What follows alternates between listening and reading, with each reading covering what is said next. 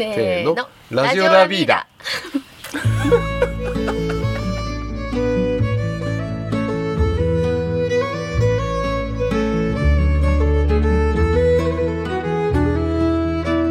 こんにちは。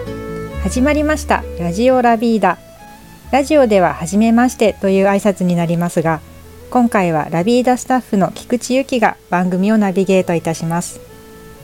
さて16回目となる今回は社長が大好きな三春の自宅の誕生秘話と題してお送りします。私も何度かお邪魔したことがありますが果たしてどんな秘密が隠されているのでしょうか。いつものように社長とゆきさんのお茶飲み話に同席しているような感じで一緒に時間をお過ごしください。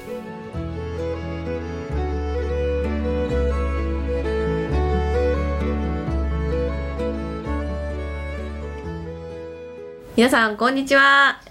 えっ、と2月の11日から3月26日まで、えーラビーダの良い家具体感フェアというのが始まります、えーラビーダと三春会場ということで私たちの自宅を開放して、えー、と今回は7日間見学いただけるということもやり始まるんですけれども、7日間1時間に1組ずつ見れちゃうっていうことなんですけど社長あのお家大好きですよね。なるべく私もお家にいたいって思うぐらい大好きなお家なんですけど、なんか建てるに至るまでどんなことがあってあそこを建てたのかっていうなんかその辺を今日はお聞きしていきたいなと思うんですがよろしくお願いします。よろしくお願いします。イエイ。ーイ。ということで。はい、はい。家具に恋した家具屋が建てたお家、まず何から始まったんでしたっけ？一番最初土地探しですよねそうですね。私たちあだたらが好きなので、ええ。あだたらが見えるところっていうのは決まってて、うん。めちゃめちゃ探しましたよね。探しましたどのね辺うろうろしたんですか？いやかなり、えー、三春地域は徘徊をしたというか、徘徊。徘徊。ええーもうあっちゃこっちゃ。はいはい。まあまあその時はあの、うん、どこでも本当はと住宅って建てられると思っている時もあったんで、まあ、まさに人里離れたその、うん。まあう後ろにですねその雑木林を背負った場所。うん。でそれでとにかくあの、うん、自然と共に暮らしたいっていう思いがあったので、まあ三春はですねなぜ選んだかっていうと、うん。その非常にこう起伏がうんとても良くて、でまあ実は私あの田村高校出身なんですね、でですから三春はある程度、えー友人がいたり、うん。うんあの遊び行ったりして、うん。えー、もう本当に悪友が。え えーえそうですね。そうなんですか？ええ知らないですけどね社長の高校時代。あの小締めを出しちゃうとちょっとねあの当たり障りがある方もいらっしゃるので。当たらないようにえ当たらないようにちょっとしてもらえばえーっとですね。まあそういうことで三春はうん、あの会社はもちろん郡山でねあの、仕事させていただいてるんですけどやっぱり三春のそのまあ自然豊かなというかまあ私の、まあ、美的センスというか とにかくそのあだたらさん綺麗に見える場所っていうことがとも多分その三春っていうこと、あとはそのデンマークに家具を買い付けにうん。行ってたとこことがあったので、うんうん。やっぱりあのまあデンマークのとか北欧の家を見た時に、やっぱりその、えー自然の借景というかそのもうその風景、窓ね。うん窓のその窓切り取った、ね。えーえーその、うんまあ、生活のスタイルというか、うん。まあ、自然と近くにある暮らしがどうも、えー自分も実現してみたくなったということが、あったんですうんねあったんですね。はい、私も言っていいですか？どうぞどうぞ。私当時、うんうん。えー、と長女が10歳うん。次女が7歳だったんですよね、立て立った時は。うん。であの幼稚園を探す時うにん。すごいいろいろ探して、あのまあ、私キャンプインストラクターだったりするのでとにかく外で遊べたり幼少期に、あの自然体験をしてほしいっていうのがあって、で三春幼稚園を選んだんですよでここのあの今お店で収録してるんですけど菊田から三春幼稚園まで片道30分かかるんですよ。もう雨の日も雪の日も。でも三春どこ走っても同じ景色に見えてすごい道に迷って 先生に電話したこともあったりして「どこにいるんですかお母さん。それが分かりません」みたいな。当時ナビもなかったんでね。すごい迷いながら通っててもう早く三春に引っ越したいって思っていたのにめちゃめちゃ社長が 土地が見つからなくて結局2人とも卒園しちゃったっていうね。こともありましたけどなんかそうでもここかなって思うところを決めて今の場所なんですけど朝から晩まで水曜日。うん。なんか朝起きて子供たちを、うん。あの幼稚園連れてくのに乗せて通ったんですよあの前を、うん。そしたら社長の車があるわけですよ「なんだよ」とかって「ここまで来るんだったら送ってってくれよ」って思ったこと何回もあって。で迎えに行くとまだ止まってるみたいな「え何？一日ここに止まってんの?」みたいな。ぐらい一日中なんだうん。風の通りとか、日の光の当たり具合とか、なんかそういうのを春夏秋冬確認してましたよね。あ変な人だなと思って。周りの人たちもちょっと 変だよね。ちょっと不審者が来たっていう 不か審者だよね。あの、ね、周りのねすでに住んでる隣にね、はい。い、らっしゃいましたけど、うちだってね。いや声かけられたからね最後は。あんたどっから来たの？で要するにあの今の立ってる場所がまあようやっと売り地っていう縦看板があって、うんうん。たまたまそこだけ2区画ちょっと抜けてて、うんうん。えーもうあだたらさんが真正面に多分あるはずだと。まあその当時竹やぶがあったんであだたらあんまり見えなかったんですけどまあどうもあのその竹いや実は私その竹やぶまで入って本当？いやいやどもりしていや不審者だよね。ねだってあれ。あ多分地元の人多分何やってんだか分かんないよね。分かんないよね。あの地形が分かんなかったんで竹やぶだったんで。あの入ってたんえだその下がもう崖じゃないですか。はい。どういう結構なね急斜ですからね。うん急斜だからあれ。だからやっぱりうん。全部入ってたよね。へえん。かピンときたんですか？あこれ竹買ったら多分あだたらさんど真ん中に見えんなって思俺の本能が。思う。そうそう。俺の本能がうずいたんだ相当だって探したでしょ他の場所いや探した探した。何箇所いぐらい行ったんですか？やいや何箇所っていうか数えきれないよ本当に。あのうーん。もうだって2年2 3年年3年3年。3年うん。3年かけたでしょ、立たないなうち。いやいやいやいやもう時は刻々とね過ぎてったわけですけど、はいはい半分諦めてたもんね最後のいや俺も全然分かんなかったから。多分立たないんじゃない？今、うん、あのどこでも建てられると思ったらねん。今建築やってるから分かるけどうん。やっぱりいろんな建築条件があったりうん土地がうんやっぱりその建てれる場所って決まってるわけですよ、まあまあようやっとそこに巡り合って、うんうんうんまあそこ決めたからは早かったよね。土地ね決まってからはね、うん。やっぱ土地大事ですよね。借景そうもそうだしまあ、ご近所様の関係性とかもそうだし。やっぱり、まあ、その地域。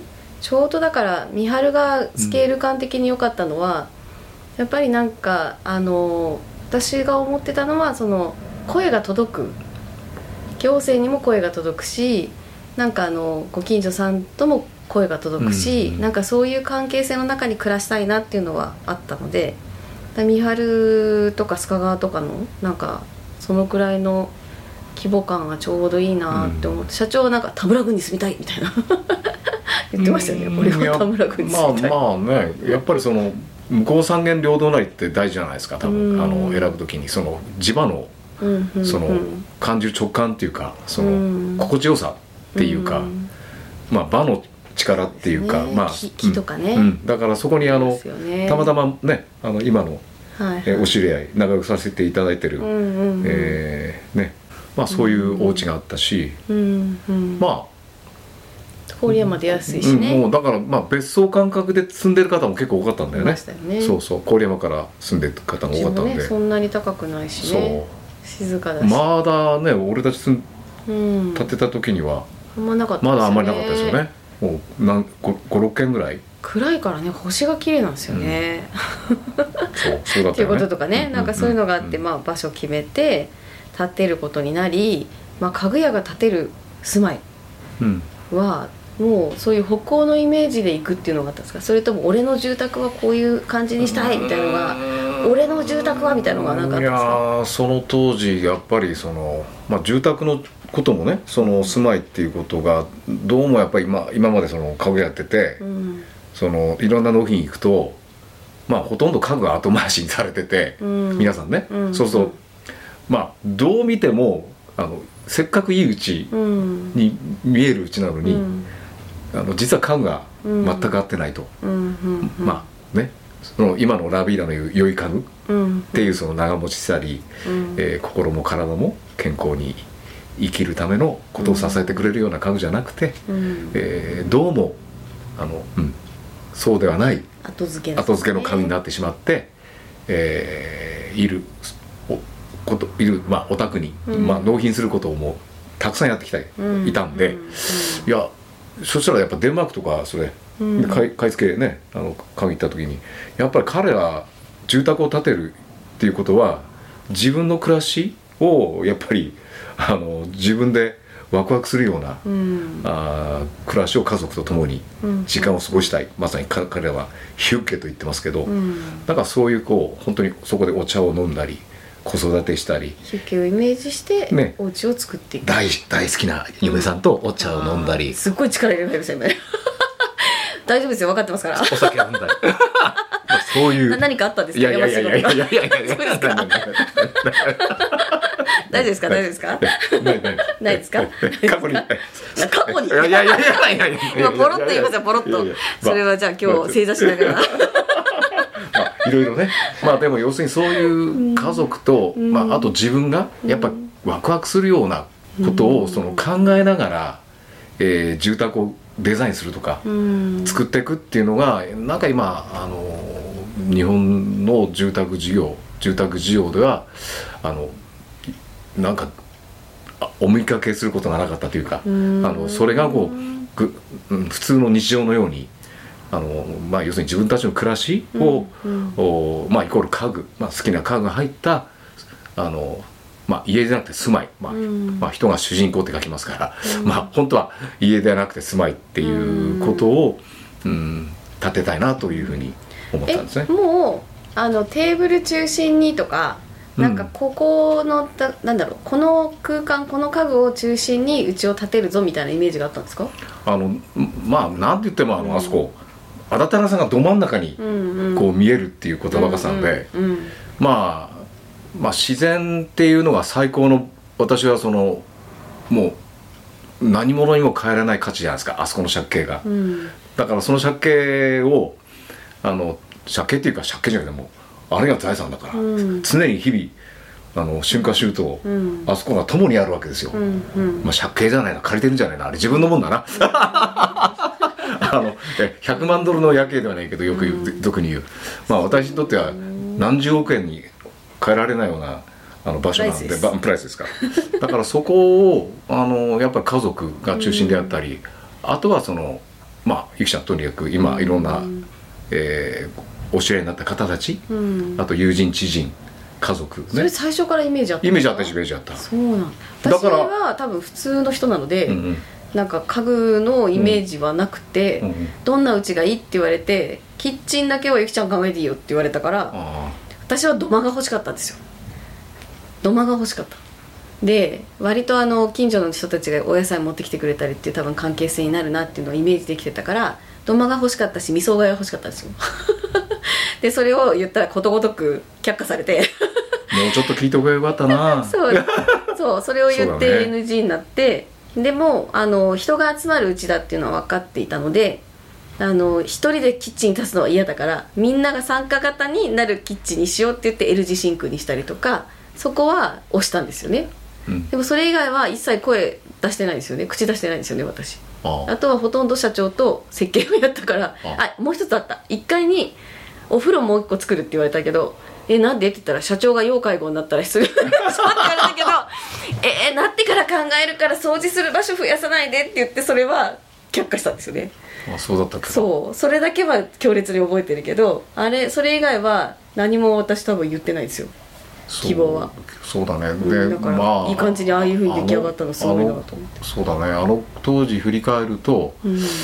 やっぱりまずそのなビッグテーブル、うん。とにかく、うん、あの最高の水ならのテーブルを作ることにこう没頭してた時代でもあったんで、要するにうん一台のテーブルをもう本当に、うん、自分が納得したテーブルを作りたくなっちゃってたし、うん。それを北海道のな水ならでもう作ったりしてたんで、このそうそうそう今のダイレクトメールの。ホームページに載っている画像が、うん画像がまさにそれ。の当時のですねね。引っ越ししたてのそうぐらいですかね。だから綺麗ですね。うん。中心っていうこうイメージは、そのあの借景がどーんあのまあ100万私のあのあそこの景観うん。わ渡部家の景観ですよね、それがこう、えーもうなんていうんですかね。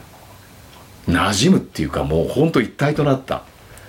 そうそう。そそこはもうイメージあったんですよ、うん。だからそこになんかこううソファーとかそういうことじゃないっていうかだからもう,、うんもうそこに人が集って、えーもうテーブル一台のテーブルからもうど真ん中にだから照明の位置もそうじゃないですか。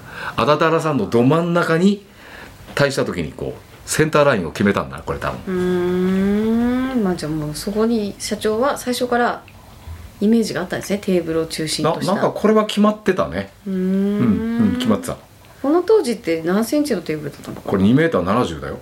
2メーター70あった？これ。あったんだよチークだっけ？その一番最初は実はチークなんだよね。あじゃあこれ入れ替えてる？この時は俺はヴィンテージにあのかぶれてたから、うん。かぶれてたって今も今今も大好きなんですけど、えーはい。かなりもうデンマークにこう系統してたりね。あといチークね。チークとあの北海道産の奈うん。良とかのその、もう自社ブランドっていうか自社もう自分のところで納得するテーブルがねえからつくぞって言って走ってた時だったんでまあそれと住まい作りうんっていうことに対してなんか、うん、すごく燃えてた時だったんで、うん、でねだからチークをふんだんに割と使ってんですよねうち。使ってますね。チークの柱がね一本ピアノの脇にあってよく子供たち登ってましたけど。あの大黒柱ね チークのね。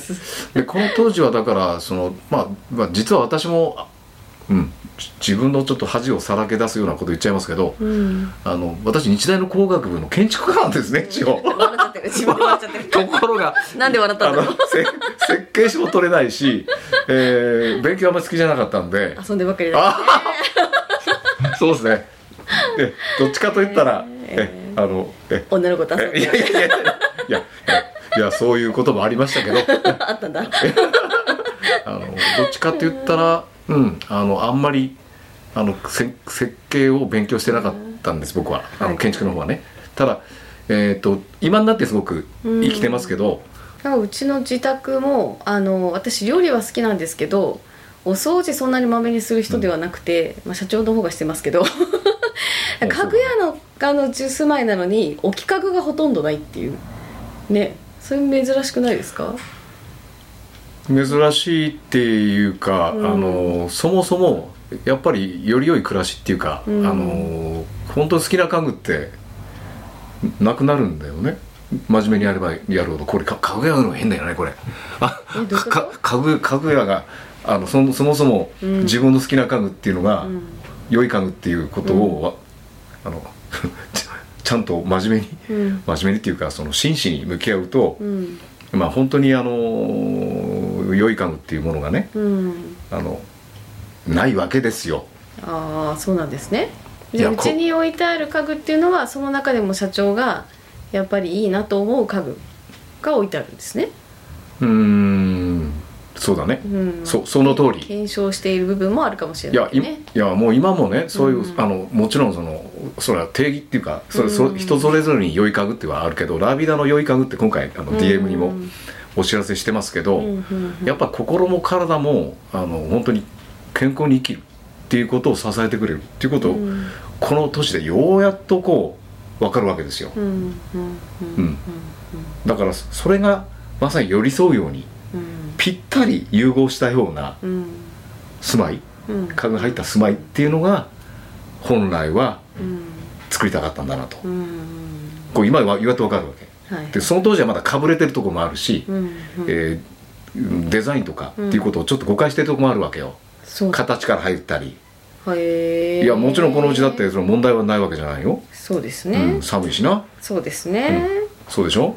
まあでもやっぱりあのいらっしゃったお客様たちみんなびっくりポイントはやっぱり大きな窓とあと薄い手すりと 階段の手すり。とかなんかそこはびっくりされますよね。まあゆきちゃん言った通りで、やっぱり家具屋としての好きっていうものに対するそのオマージュっていうかその過去のデザイナーたち実はその階段はあのネタバラシするとアルネア高専のどっかのうちをのデザインを持ってきてるし、ね。でキッチンの収納のチークは、えーピーター・ビッツとか、えー鶴瓶さんのうん。デザインのそのディテールをちょっといただいてきながら、うん。えーやってたり。で全体のイメージはそのアルバールトっていうう、ん。うんデザインのメソッドをこういただいたりして、うん。まあそういう要するに好き。うん。自分のそのその時のあのブームだよね、うん。自分のうん。その時の愛してたやまない、うん。あの まあ、えー過去のあの巨匠たちのうん。あのデザインっていうものをやっぱりこう散りばめたうちになっちゃったけど。うんうんうん。大好きなポイントどこですか？今の自宅の。やっぱなんて言ってもこのあれでしょう。場所でしょ場所か。う場所だな。うちそのものじゃないんだ、うん、うん。場所ね、うん、場所だな。うんば大事ですね、うん。すごいですねいやこれ何言ってんだべね。全然あれ？なんかスマイルの話からちょっと。そこかそうか。絶対もう一回打ち立てたいでしょ？パンによっては。えいや社長がそういうふうに私を洗脳しようとしてる今ね。いやあの、ま、満足はしてる。満足してるし、うん。あのうんうんあの満足はしてる。もちろんその場所で、うん。えーもう足りてる、うん。十分充足はしてるんだけど、うんただその今その震災後にうん。こういろんなことがあって、うん。えーその当時やっぱ気づかなかったこといっぱいあるじゃないですか、うん。断熱の問題気密の断熱気密の問題とか、うん。まあ間取りのこともちょっと家の家の問題もあるし、うん。えーそれはちょっとやっぱり、うん、今だったら、うん。うん、さらにどうするかなっていうのはあるよね。ですうん。そうですね。でもやっぱりあのいろんな人が集っても十分にあのなんだろう受け入れられる本当にいい作りだなって思うしまあいろんな人泊まっていったりもしますけどねデッキで出ていく人もいるし外でね。そうだねうちに入ってないでデッキに出てく人いたね。だってうちに来てる時にだってうちに泊まんないでデッキとか木に枝になんかハンモックつって寝てしていたよね。なかなかいろんな方がいらっしゃいますいやいやいやなかなかいて。でもやっぱあのデッキの大きさがやっぱりすごいなと思ってて。あこれは大きい。本当宙に浮いてるみたいな感覚になるのはあのデッキですよあね。あれのあれあれのモチーフとかイメージは、うん、あるだね。実は桂離宮だったね。それがね月見台があってそこの、まあ、まさに今のウッドデッキうん。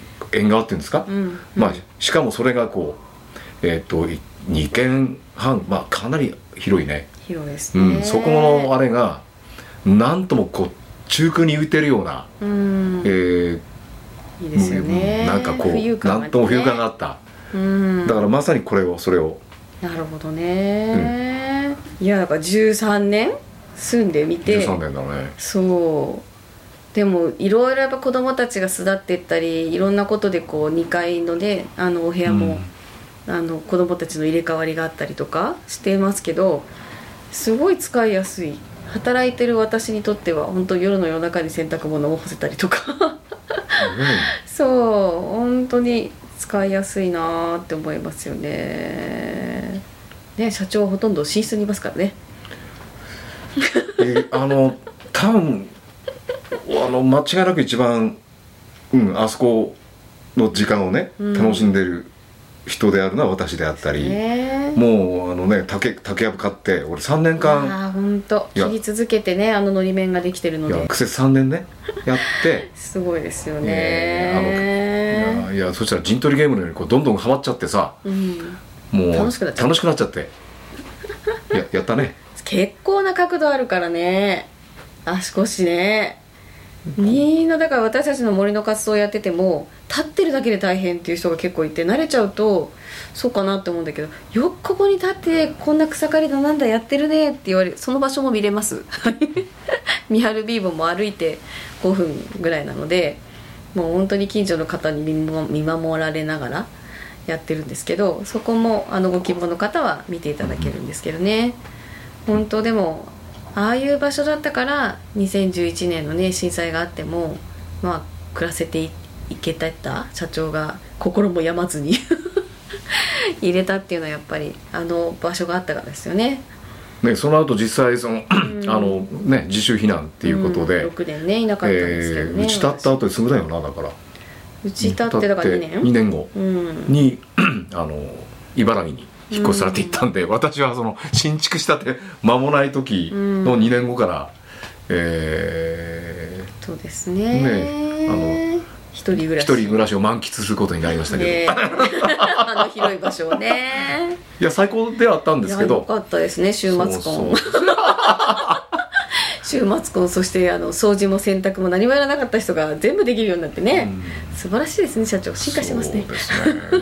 でねやっぱその時まだ気づきいっぱいあったよね、ゆきちゃんね、うん。でやっぱその当時その断熱とか機密っていうことをあんまり考えないで、うん。まあ俗に言う在来候補とかって簡単に、うん。あのあまあ普通はそれは一般の通の一般の普通のうん。立て方うん。でいいんじゃないかと、うん。でいいと思ったんで、まあもちろんペアガラスを使うし、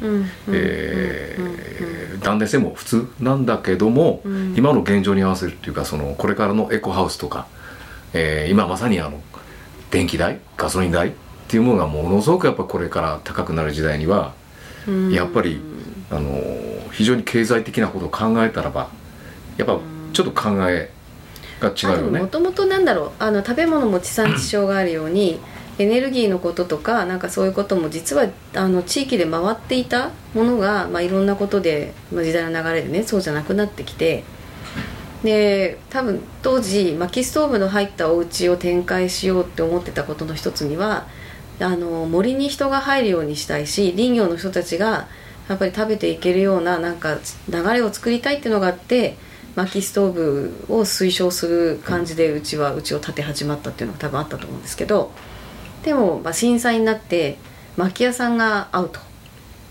ね。になってしまって廃業しなきゃいけない人たちが増えていったりっていう、そういう流れもあったりする中で本当に自分たちの暮らしに何が必要でどういう暮らしをしたいのかってすごい突き詰められたというかどういう暮らしをすることが本当の幸せなのかっていうのを、まあ、自分たちだけの問題じゃなかったりもするんだなこれっていうのがうん。すごい突きつけられた感じがあって、で自分が一番やっぱり心身ともに健康になるっていうのはまあ要するに未来のこともちゃんと 考えて俺も考えてるんだろうと。俺も俺も大人になったんだよね。大人になったんだ、うんちょっとね。だってかなりだよ。うんうんでそのだってある面でわがままで奇人返事じゃないですか、うん知ってる。いやというわけで安達太良山がよく見える三春の自宅でラビーダの良い家具と良い住まいを体感できる機会を設けましたのでこれから家を建てたい方もまだ建てる予定のない方もぜひホームページから予約をして遊びにいらしてください。三春の自宅から始まったラビーダの住まいづくりですが実は現在までになんと60棟ほどの施工実績があります。社長がもう話したくてたまらなくなっちゃってるみたいなんですけどこれについてはまた次回あのお話ししていきたいと思います。今日は社長ありがとうございました。ありがとうございました。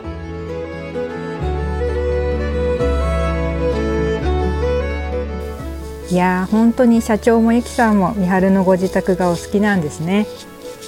ゆきさんは土間が欲しかったって3回言っていましたね。欲しかったんですねお二人のお話の通り三春のお家は大きな窓の向こうに広がる三春の自然と安達太良山の景色。